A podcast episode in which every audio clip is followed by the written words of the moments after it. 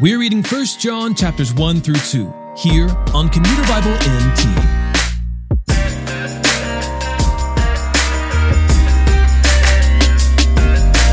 John, the apostle whom Jesus loved and the author of the fourth gospel, writes today's letter to the church with encouragement to flee from sin, to trust in Jesus, to love one another, and to assure them of the eternal life that Christ has secured for them. This letter doesn't have a typical structure. Unlike other epistles, it doesn't address a particular church or mention individual people. Here in the first two chapters, John addresses those who continue in sinful lifestyles while saying that they have fellowship with God. Of course, everyone has sinned, but those who perpetuate evil, who hate brothers in Christ, who lust, and who are proud without any inclination toward repentance, do not have fellowship with God.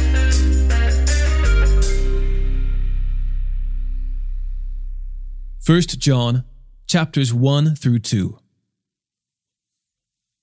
What was from the beginning, what we have heard, what we have seen with our eyes, what we have observed and have touched with our hands concerning the word of life.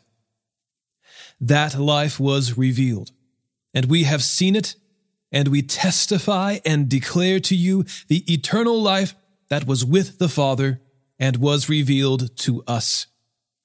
What we have seen and heard, we also declare to you, so that you may also have fellowship with us. And indeed, our fellowship is with the Father and with his Son, Jesus Christ. We are writing these things so that our joy may be complete. This is the message we have heard from him and declare to you. God is light, and there is absolutely no darkness in him. If we say, we have fellowship with him, and yet we walk in darkness, we are lying and are not practicing the truth. If we walk in the light, as he himself is in the light, we have fellowship with one another, and the blood of Jesus his Son cleanses us from all sin. If we say, We have no sin, we are deceiving ourselves, and the truth is not in us. If we confess our sins, he is faithful and righteous to forgive us our sins and to cleanse us from all unrighteousness. If we say, We have not sinned, we make him a liar, and his word is not in us. My little children, I am writing you these things so that you may not sin. But if anyone does sin, we have an advocate with the Father, Jesus Christ, the righteous one. He himself is the atoning sacrifice for our sins, and not only for ours, but also for those of the whole world. This is how we know that we know him if we keep his commands. The one who says, I have come to know him, and yet doesn't keep his commands, is a liar, and the truth is not in him. But whoever keeps his word, truly in him the love of God is made complete. This is how we know we are in him. The one who says he remains in him should walk just as he walked. Dear friends, I am not writing you a new command, but an old command that you have had from the beginning.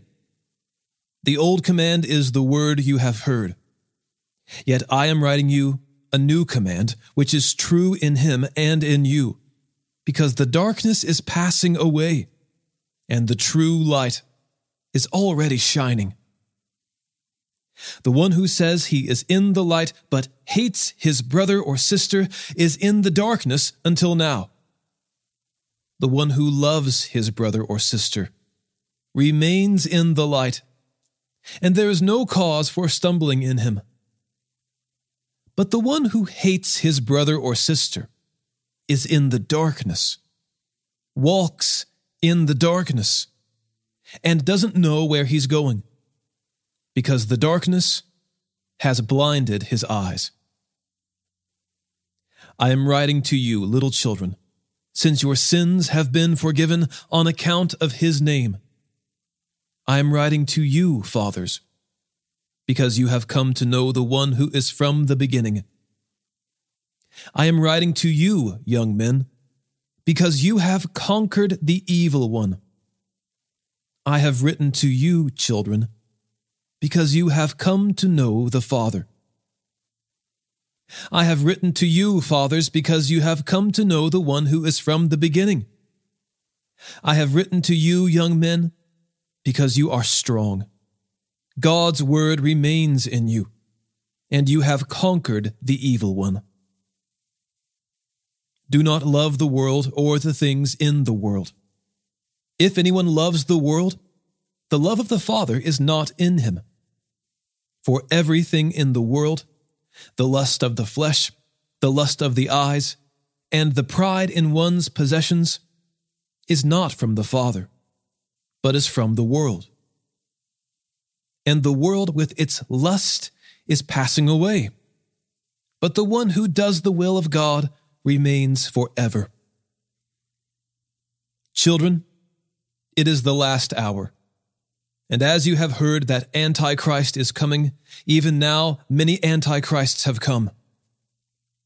By this we know that it is the last hour. They went out from us, but they did not belong to us. For if they had belonged to us, they would have remained with us. However, they went out so that it might be made clear that none of them belongs to us. But you have an anointing from the Holy One, and all of you know the truth. I have not written to you because you don't know the truth, but because you do know it, and because no lie comes from the truth. Who is the liar, if not the one who denies that Jesus is the Christ? This one is the Antichrist, the one who denies the Father and the Son. No one who denies the Son has the Father. He who confesses the Son has the Father as well. What you have heard from the beginning is to remain in you. If what you have heard from the beginning remains in you, then you will remain in the Son and in the Father. And this is the promise that he himself made to us eternal life. I have written these things to you concerning those who are trying to deceive you. As for you, the anointing you received from him remains in you, and you don't need anyone to teach you.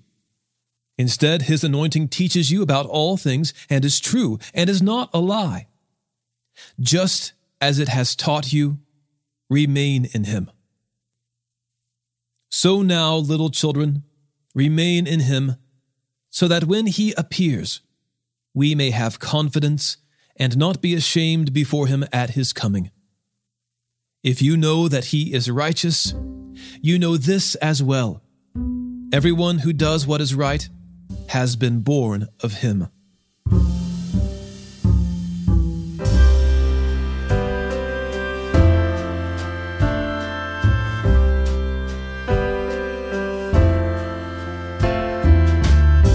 Today's episode was narrated and orchestrated by me, John Ross, and co produced by the Christian Standard Bible.